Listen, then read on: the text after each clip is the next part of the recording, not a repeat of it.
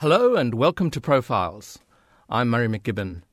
On Profiles, we talk to notable artists, scholars, and musicians and get to know the person behind the persona.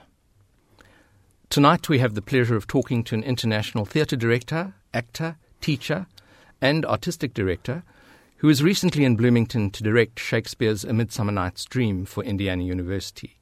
He is British born Gavin Cameron Webb. Gavin, thank you for being here today and welcome to Profiles. Thank you, Murray. Nice to be here. So, you were born in England. I was. And I'm interested in your early theatrical experiences there. Growing up, what was it like before you came to the United States? Well, you know, that's assuming I had any early theatrical experiences in England. As far as the theatre is concerned, the first show I remember seeing is, was Peter Pan. And um, I loved the crocodile. That was my favourite character. The crocodile and the ticking clock is what I remember.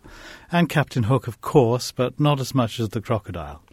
And there were the Red Indians as well, now Native Americans. Was that a moment that sort of woke you up and said, gosh, this is the land of make believe I want to be part of? No, not at all. Uh, although uh, one has to say that growing up in England in the 1950s was um, an experience from which we all desired to escape because it was pretty dreary at that particular time. It wasn't until the 60s that London really took off and became the uh, global force and capital and fun town or city, an international city, thriving and bustling that it is now. Um, when I was growing up, it was still a lot of war damage, a lot of bombed out buildings, a lot of uh, uh, areas in the East End, especially, that were laid waste during the Blitz and had not been rebuilt. And that was true up through the beginning of the 1960s. I remember going on an interview um, to a hospital because I was thinking about um, going to medical school in the East End of London and um, walking through uh, blocks of complete emptiness where the bombs had fallen and uh, buildings hadn't been rebuilt. All changed now, of course. So, how was it that you came to the United States? Oh, I came to the United States because I really didn't know what else to do. I'd always had a fascination with the United States ever since um, I could sort of think for myself and went to see movies. Uh, and uh, I always wanted to come here. Uh, so eventually I did. I came, uh, came first to um, work for my father's law firm in New Orleans.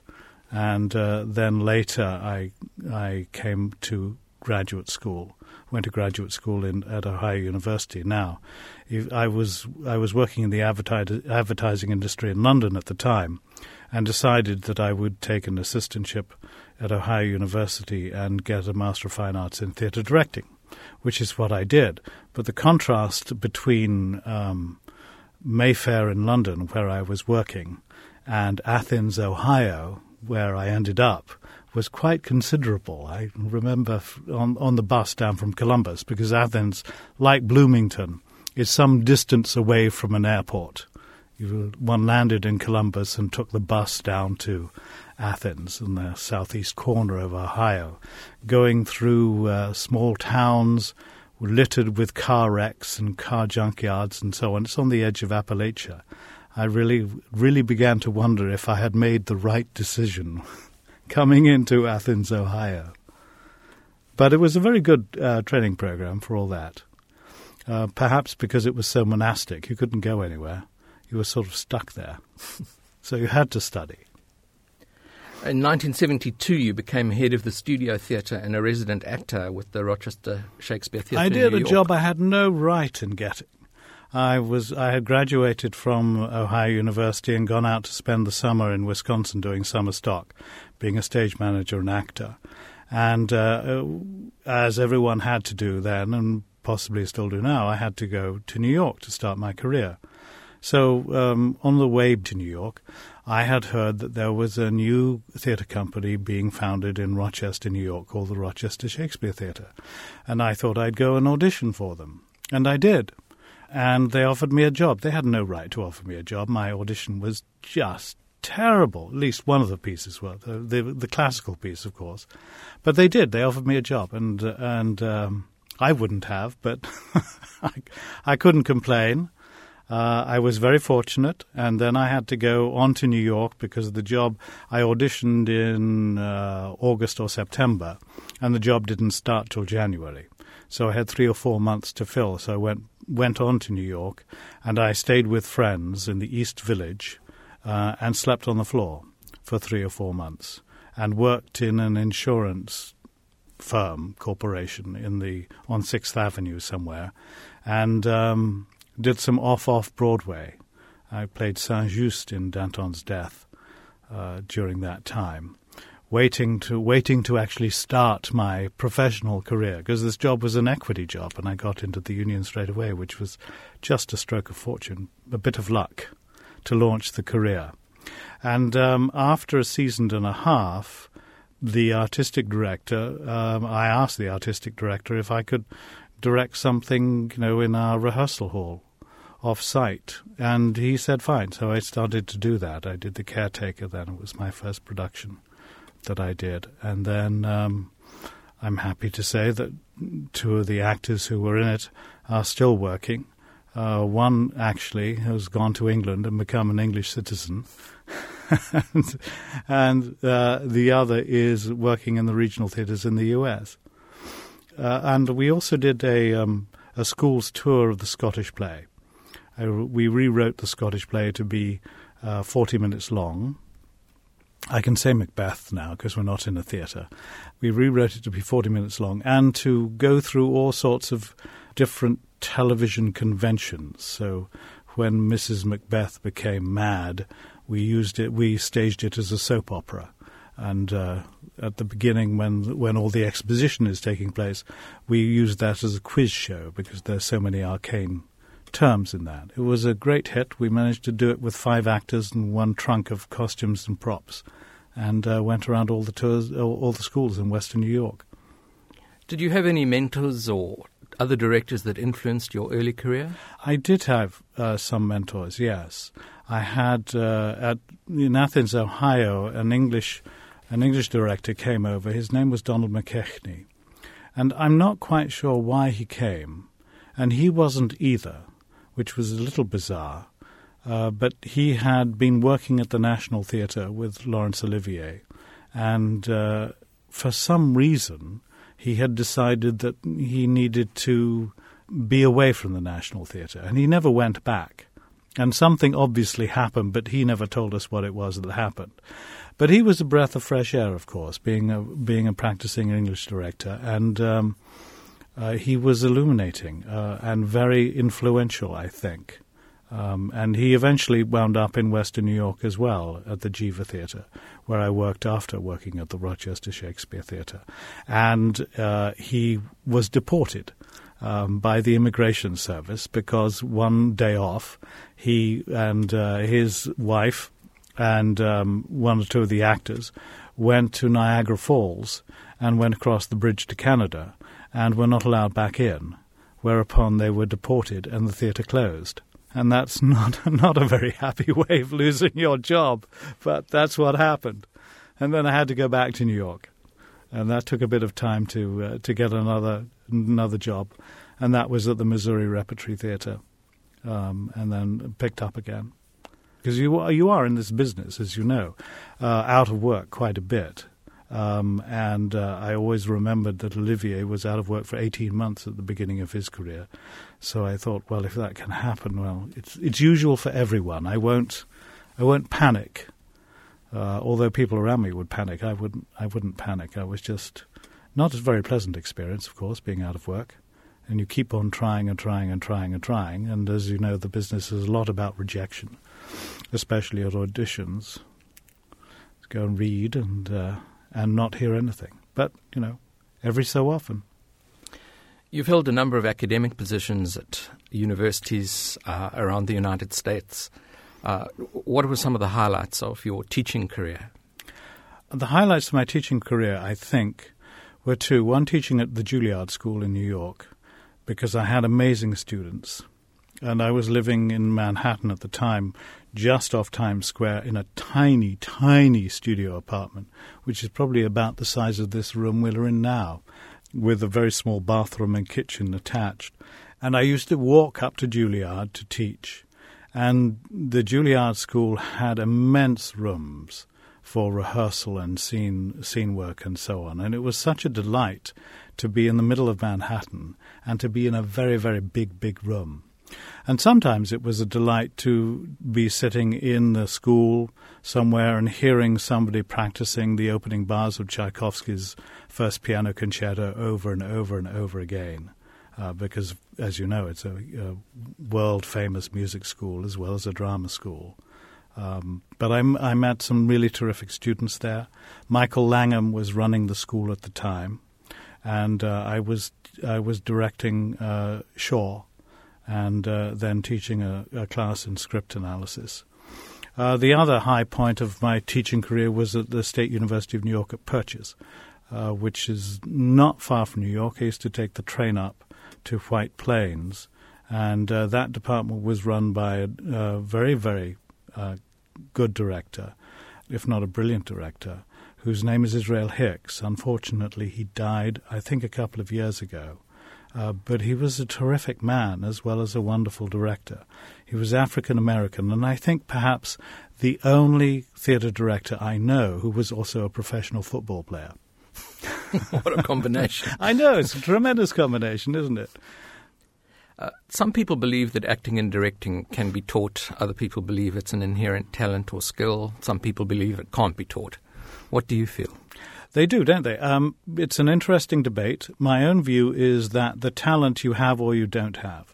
What you can teach is a skill and a technique. You can't teach talent. If it's not there, it's not there. Um, so if you are teaching at a school where they are rigorous about their uh, admission standards, and you are you have students with talent, then you can do them a great service by teaching them various techniques and skills. Uh, if they don't have any talent, no matter what you teach them, it's not going to make that much difference. Um, in particular, in terms of uh, a profession, uh, a career in the business, it's very, very hard, as you know, uh, to to actually make a life in this business, this industry but tremendously rewarding. Well, you seem to be very successful at having done this. what's what's the key to your success? Oh, I don't know that I am successful. I managed to keep working most of the time since I started for the last 40 years. My dream when I was um, in graduate school was to run a regional theatre, and I did. Uh, so I, I, got there, and it was almost like, well, now what? Now what do I do? I've I've actually realized what I wanted to do passionately when I was in graduate school, and of course the job turned out to be a complete mirage. I mean, not at all what I thought it was going to be like in graduate school, but but uh, but there we are.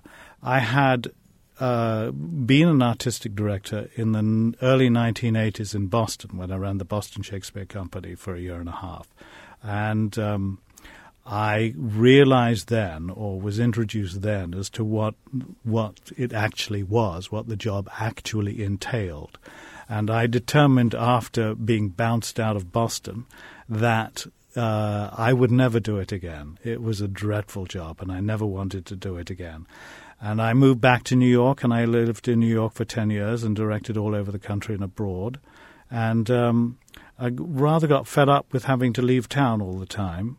Um, and you know, you in New York, in Manhattan, you leave town, you come back. They've closed down your laundromat, and your bank has moved, and your favorite restaurant is no longer running business, and and so on. I thought it would be nice because you never do as a freelance director. It would be nice to have some sort of relationship with an audience, because as a freelance director, you go in, uh, you cast the play usually in New York, and you go somewhere wherever, and you direct the play.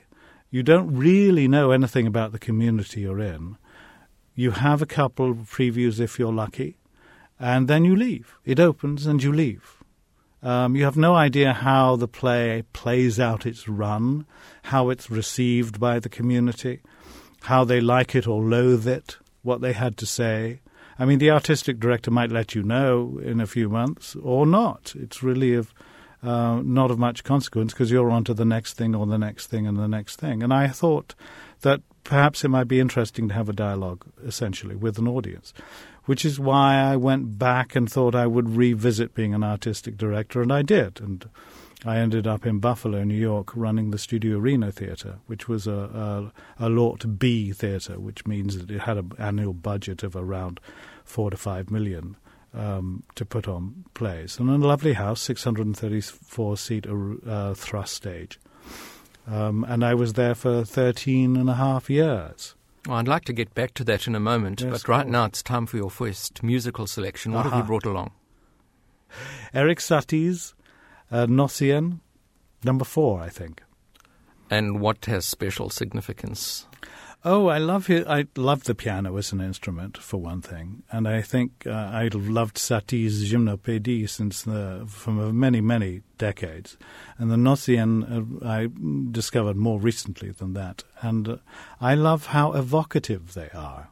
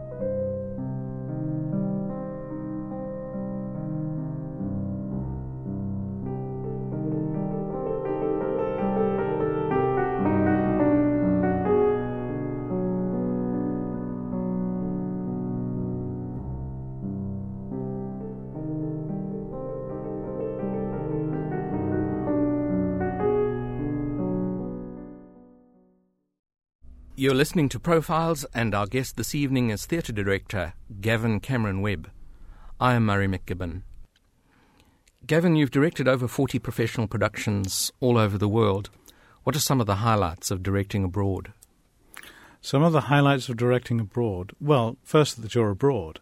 Uh, I love to travel, and uh, I love to discover new cultures.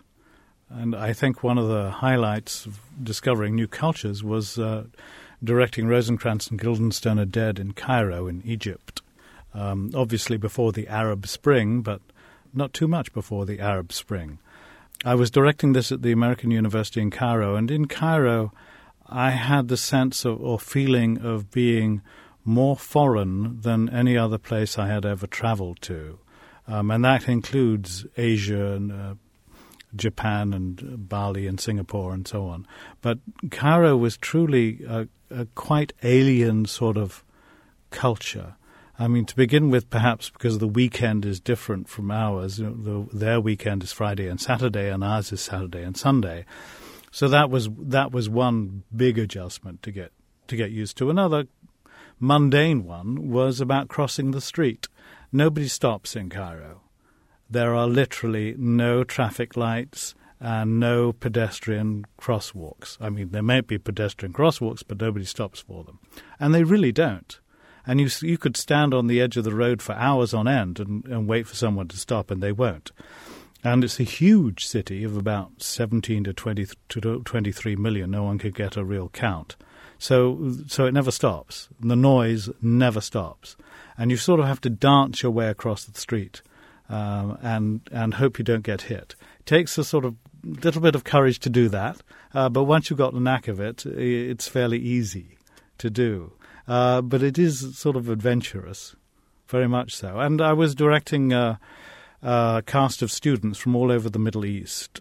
Um, and they were from different countries, and English was their third or fourth language.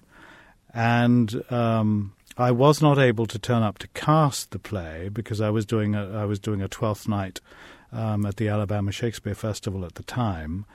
So uh, a gentleman, Mahmoud, cast the play for me, and we uh, we did emails and photos by email and so on. And he told me that none of the students had ever read Hamlet and didn't know about it. And of course, that's rather strange. But then, if you think about it, it's not at all part of their culture. Why on earth should they have read Hamlet? So he showed them the Mel Gibson film. So they had some idea of what Rosencrantz and Guildenstern was taking off from. Um, and then uh, we cast and we went into rehearsal, and um, uh, they told me the whole script had to be translated into Arabic. Why did it have to be translated into Arabic? Because of the censor office. Script has to be submitted to the census office before it can be approved. This was obviously before the Arab Spring, before Mubarak, while Mubarak was still in power. Um, has to be approved before it can be uh, performed. So the script was translated, sent off to the census office. That's fine.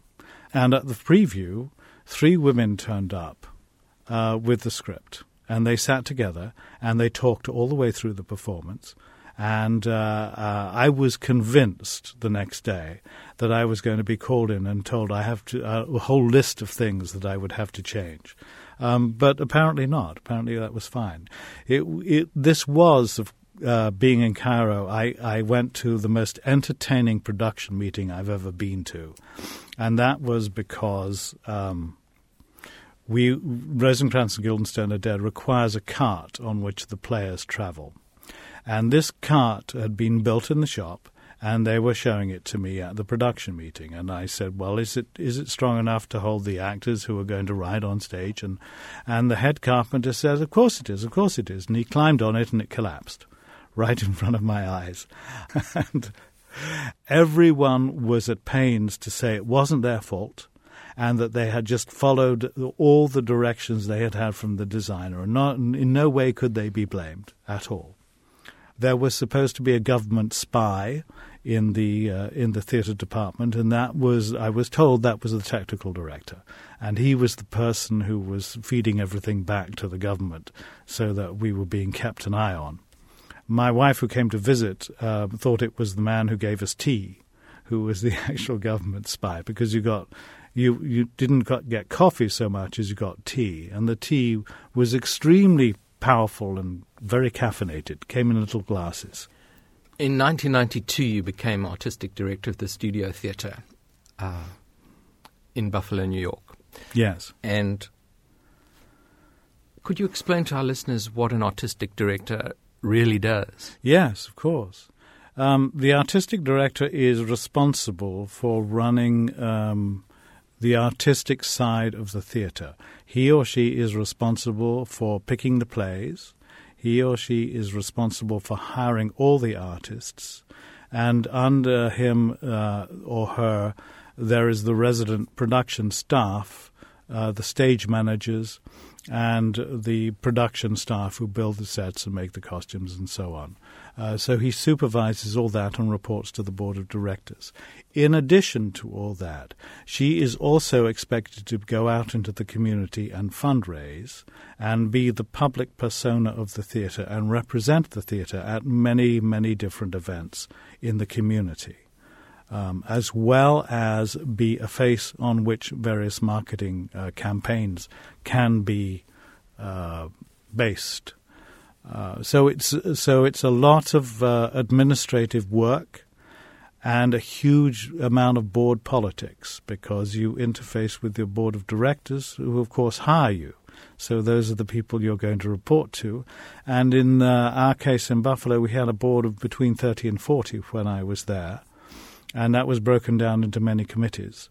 And uh, the the most arduous committee I remember ever attending was the finance committee because that used to meet every month at eight o'clock in the morning, and eight o'clock in the morning uh, is not a good time for theatre people because you're up till eleven or twelve or one or two in the morning usually dealing with this or that or the other, and then you're supposed to be at your best at eight o'clock in the morning. The other thing, of course, is that I I'm not my best with balance sheets or accounting terms, which is why I'm not an accountant. Uh, so that was so it was almost like a foreign language to me. Uh, very difficult. Uh, I found the the side of the job that dealt with administration, with fundraising, with being out in the community, really difficult. Uh, the part that I enjoyed doing, with choosing and rehearsing plays, uh, was wonderful.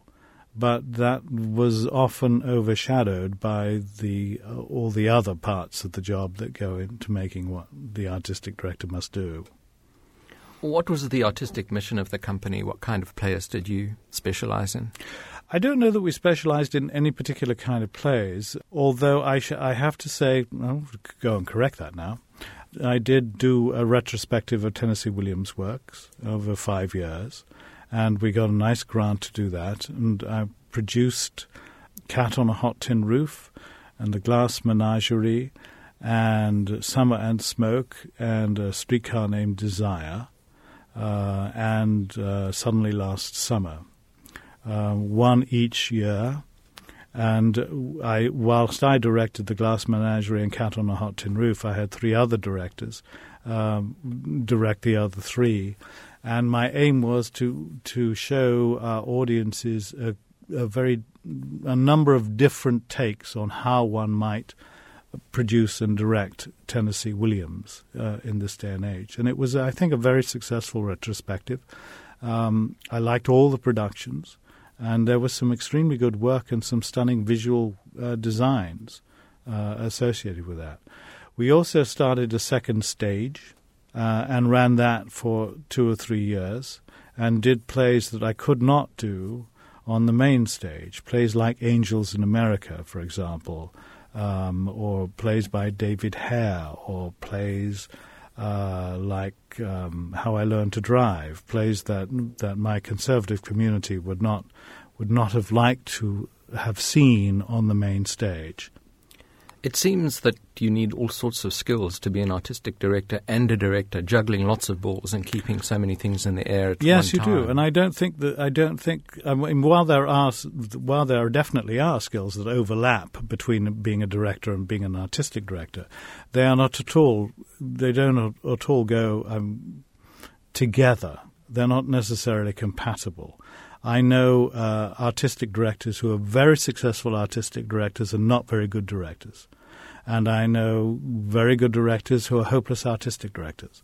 Uh, it's, it's an unusual combination of skills and talents that uh, an artistic director needs. And they don't often coalesce. Uh, uh, they didn't in my case. I didn't think I was a particularly good artistic director, and I certainly don't want to do the job again. I've had enough of it. So, so, what was the final straw that broke the camel's back? I don't know. That was a final straw that broke the camel's back. I think I just got weary of. Um, well, all right, I can say the final straw that broke the camel's back was having to produce Tuesdays with Morrie. And what happened with that? Oh, it was fine. I mean, uh, but I had to direct it, and I think it's just a vacuous, sentimental, manipulative piece of writing. That is, and I apologize to people who may think Tuesdays with Morrie is a wonderful piece of uh, literature. I think it's um, manipulative in the extreme and emotionally dishonest because it is so manipulative. Uh, that's not to say there aren't honest moments in it. There are. But uh, but as far as the play was concerned, it was manipulative in the extreme. I could I could tell when the first handkerchief would come out at every single performance, and uh, that's not the sort of theatre I'm interested in doing. And uh, we were only doing that because uh, we were desperate to keep our subscribers, and we were battling because people kept leaving Buffalo and Erie County and uh, in 2001, I think, uh, there were less people living in Buffalo than there were in 1901. The city was has, had been in decline since the mid 1970s and continued. And if your audience leaves the area, eventually you're going to run out of audience. And funding had dried up after 9/11, so it was it was a very very difficult time. And the theatre eventually closed its doors. Well, that's really too sad. It is. It is. It was a lovely space, and there were many, many very talented people who worked there. Tell us about your second musical selection, Leonard Cohen's The Stranger Song. The Stranger Song. I love Leonard Cohen. I've always liked Leonard Cohen. Uh, I love the lyrics. Um, many people say he hasn't got a very good singing voice. Okay, he hasn't got a very good singing voice, but there's wonderful insight and fantastic imagery to his songs. And the Stranger Song in particular because uh, I feel in my career I've been leaving all the time. I've been arriving places and leaving places and not staying um, anywhere.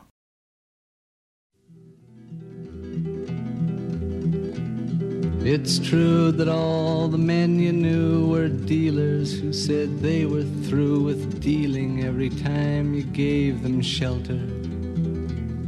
I know that kind of man. It's hard to hold the hand of anyone who's reaching for the sky just to surrender. Who is reaching for the sky just to surrender and then sweeping up the jokers that he left behind, you find he did not leave you very much, not even laughter.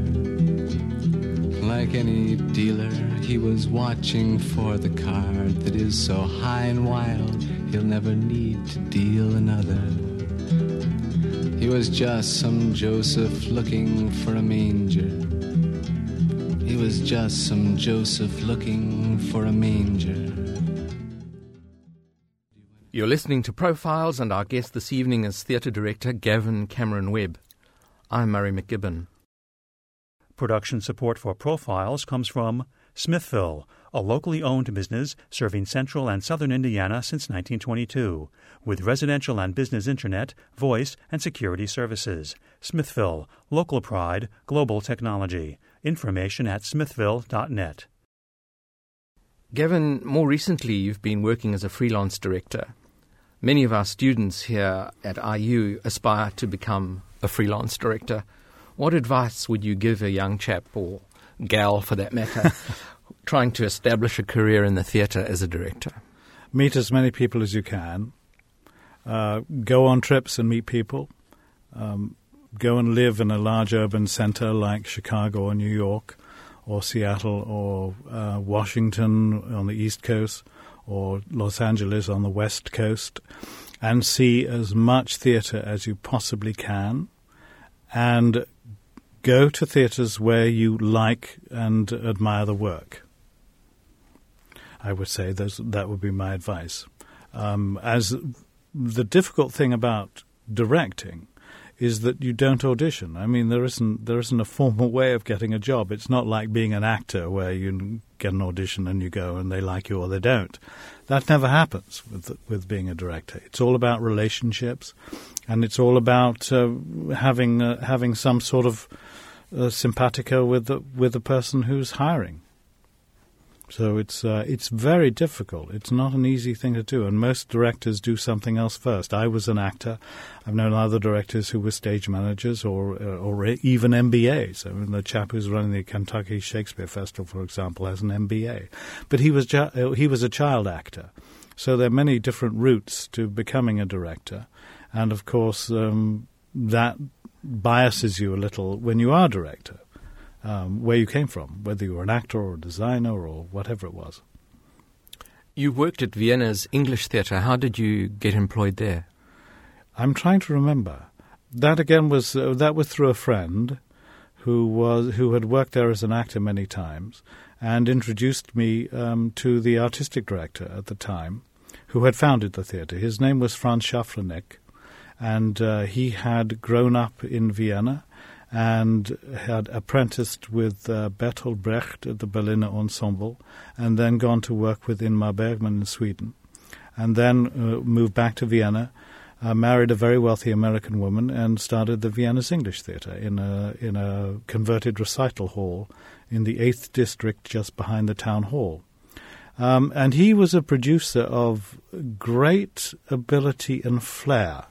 Uh, it wasn't in the summer when I when I started to work there. I'd be doing um, fluff essentially. I did The Woman in Black was my first production then, and I did a Neil Simon play. I ought to be in pictures um, because it was their summer season. But Franz um, uh, got Arthur Miller over there. Um, uh, premiered uh, Tennessee Williams's play The Red Devil Battery Sign. Uh, had Edward Albee over there for the world premiere of Three Tall Women and so on. So he he was a man of vision and resources, and uh, and that was tremendous. And he and I uh, hit it off, if you like. And he decided he offered me uh, the post of being his artistic associate, uh, which was a wonderful thing. Um, and I I agreed, but then he died before that could that could happen. He and I didn't have any paper proving this, and we had a handshake on it, and I was about to uh, go into rehearsal with a Shaw play. I think it was Getting Married, but it may not have been. I, I don't remember precisely. Uh, he died suddenly, without warning, from a heart attack, um, and I went over the funeral, and uh, that was a sort of hectic affair. Uh, his wife, uh, who had acted in the theatre all the time, um, was going to take it over. And of course, any arrangement I had had with her husband was scrapped immediately. And uh, she decided that uh, uh, she would give me the first play, the first production of her regime. And that was, she decided it was going to be Plaza Suite. And she was going to have Horst Buchholz, a very famous German actor, uh, to star in it. Horst is is known uh, on this side of the Atlantic for uh, at least two films, one being The Magnificent Seven and the other Whistle Down the Wind. And he has done others. Uh, Horst lived in Paris, so I was sent to Paris to meet him. And he's married to a very prominent French agent. And he had a son whose, whose uh, name is Christopher. And Christopher is a, an established uh, television star in uh, Germany. And a daughter, Beatrice. Um, and uh, this was all fine. I met Horst. He was a charming man. And I went back to Vienna and said this would work. And Horst said it would work. So I went back to the US. I was living in New York at the time. And uh, three weeks later, as I was preparing to tour the plaza in preparation for the play, uh, I got a call to say that the play had been changed. They now had the rights for the European premiere of I Hate Hamlet. So this was all changed. Um, and instead of going to the plaza, I had breakfast with the author Paul Rudnick in the village, and we talked about the play. And he was very amusing, and it's a very amusing play. And uh, I went uh, to rehearse it with Horst, and uh, of course his son was playing the Evan Handler part, and his daughter was my assistant. And uh, it sort of unraveled from there, really. Not in anybody's fault, but it just got to be a situation that got completely out of hand. Um, and uh, I had less and less control over where we were going with the with the particular production, and more and more wished when I was on the tram to rehearsals that the tram would just keep going to Budapest, but it never did. The woman Ruth, who was running the theatre now, Franz's wife, Franz's widow, uh, was really distraught and grief stricken, of course, that her husband had died just suddenly, just like that. Um, and she would take me into the bar after a run and give me notes and and uh, be in in floods of tears at what had happened, and it was extremely melodramatic, all over the place, and not at all something I'd want to repeat. Of course, the run sold run sold out on the strength of Horst's name and appearance, which is why uh, she had persuaded him to do it. But uh, it was uh, it was really really tough getting to opening night. Do you have a particular directing style? If audiences come and see a production by you, what can they expect to see? I hope a play that will amuse and engage them. I don't know that I have a particular style. I tend, um, as a as a director, to to work more theatrically than realistically. Uh, although I, the truth of the emotion, the truth of the moment is paramount. But in terms of staging and design, I like to be theatrical because I think the theatre's one strong point is imagination, the imagination of the audience, not the imagination necessarily of the actors and director and designers, but engaging the imagination of the audience, something, a leap that can't be made in the cinema. And one recent example is Warhorse, I think. Uh, that Steven Spielberg has made into a film. Why I don't know, but particularly I saw Warhorse when it was first in, in its first run at the National Theatre in England, and uh, I saw it in December, and I saw it at the Olivier Theatre, which I think seats about 2,000 people, and it was packed. I mean, the whole run was sold out, which is often the case. And, and how fabulous is that? That the theatre is absolutely sold out. And it's booking uh, to the end of 2013. there you are. And we had to queue for um, standby, um, and we got we got seats. But the whole the the idea of the play was that the horses were puppets, and there were three people handling the horse. And after five minutes, that was a horse. And that's your imagination at work. And because it was a horse that was a theatrically realized horse, it was somehow more involving than had it been real. Had it been real, one would have had a completely different relationship was. But it was a really theatrical device that brought the audience into the play, and they were with it from beginning to end um, through the long, the very the long uh, production and and as you said, it's booking now till 2013. It is a huge hit. It is transferred out of the National out to the West End, of course, to, for for its commercial run. But that's what I think theatre can do: stimulate our imaginations and enrich our lives in a way that cinema can't. Cinema does other things. Uh, so so the two two are very different. Looking back on your long career, is there a production that stands out as being something that you felt, yes, I really got that right? it was a huge artistic and commercial success. Well, there are a few actually. I'm pleased to say. There was the Glass Menagerie I did uh, in in Buffalo, and it transferred to Syracuse, um, and uh, I uh, I was just very fortunate in my mix of actors and designer that it all came together to, I, I, I thought, to realize um, a very poetic uh, production. And I loved being in the audience and I loved watching the play. another one was 12 Angry Men, um, which I did and, uh, a long time ago, and uh, that was riveting. That sold out its run entirely. I was in Buffalo at the time, and after the first week, you couldn't buy a ticket. Um, and it it was it was the production that began the Twelve Angry Men sort of thing. That uh, because a friend of mine saw it, he was up directing a production, and he suggested to Scott Ellis that he might do Twelve Angry Men on Broadway, and that's how that happened.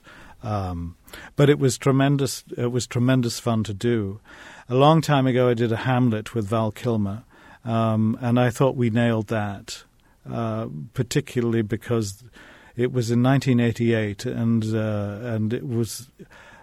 I felt the play was all about um, our willingness to tolerate corruption in politics and deceit in politics, and uh, it, that explains the world. I'm, I was looking through the lens of the play, of course. Elsinore is incredibly corrupt, but the story of Hamlet happens all the time all the time. You read about it every day in one country or another. That same sort of thing is going on. So we updated it. it was a modern dress production.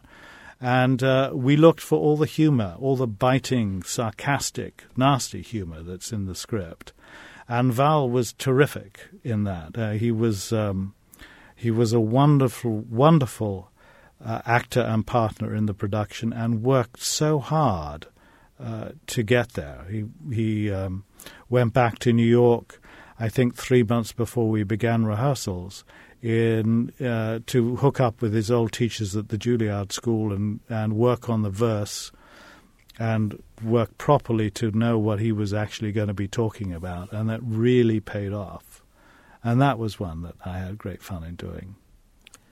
You're married to a director, Jane Page. Yes, yes. I tell her what to do on Monday, Wednesday, and Friday, and she tells me what to do on Tuesday, Thursday, and Saturdays. And we toss for Sundays.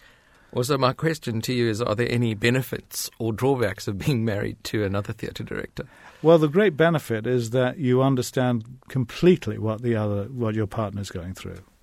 Um, and she understands what you're going through. So that's huge. You can't, you can't buy that. The drawback is, of course, that directing takes a tremendous amount of work and immersion, and that when you're in in production, in rehearsal, in production, that's your focus, and everything else sort of gets forgotten um, or or put by the wayside. Well, you know yourself as a director, that's what happens. The production just takes over, so your life gets put on hold, and your partner gets put on hold, essentially. Yeah And that's just the way it is. Have there been dark times and hard times in your career? Oh, yes, of course. I mean, anybody's career, there have been dark times and hard times. Economically, the hardest time was uh, I was in New York, um, out of work at the particular time, not having a production. I was teaching at Juilliard, but they don't pay uh, very much. And uh, I couldn't afford to live in New York on the salary I was being paid at Lincoln Center. So I was moonlighting as an assistant in the French department at New York University. I thought that was a most peculiar arrangement. Yeah. Um, dark times, uh, uh, I, I, think dark time was being fired from the Boston Shakespeare Company, um, which was bizarre to me. Uh, I understand, I understand why it happened. I'm sorry it did. It happened the way it did. Um, I did not see it coming. Um, and I was in rehearsals for Julius Caesar at the time, and it was the Ides of March, I kid you not, and the whole town was blanketed in fog coming off the bay, and I was summoned to meet the chairman of the board at six o'clock in the evening on the Ides of March and told to pack my bags. No wonder you said bounced out of Boston a little right, earlier. Indeed. Maybe a title for an autobiography. so, what is next for you, Gavin? I have no idea. But that's all right. We're moving to Orange County in California from Denver. And I'm going to, uh, when we're finished here in May, I'm going to take the uh, summer to try and work out how we're going to do that and how big we're going to make the move and organize it.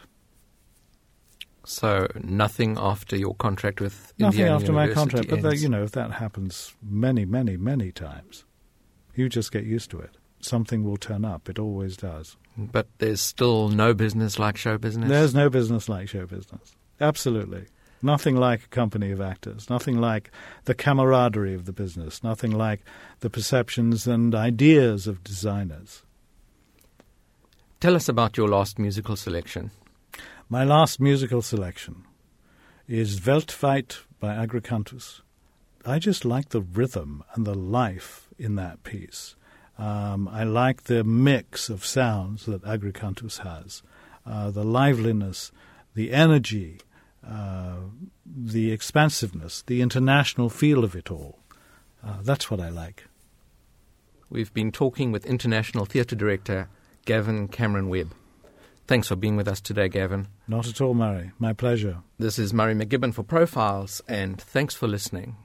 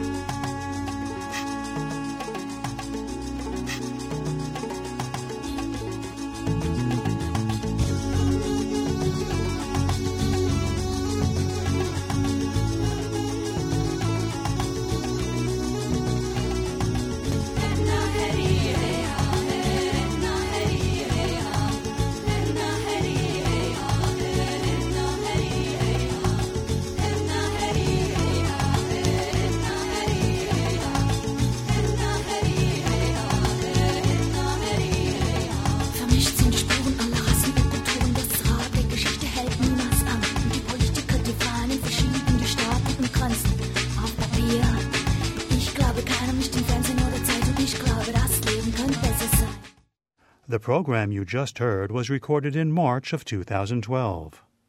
The studio engineer and technical producer was Michael Pascash. Production support for Profiles comes from Smithville, a locally owned business serving central and southern Indiana since 1922, with residential and business internet, voice, and security services. Smithville, local pride, global technology. Information at smithville.net.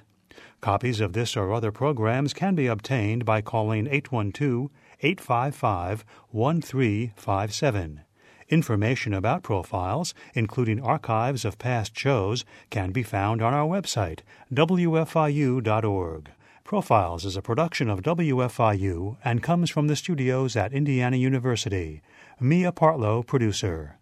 Please join us again for the next edition of Profiles. For WFIU, thanks for listening.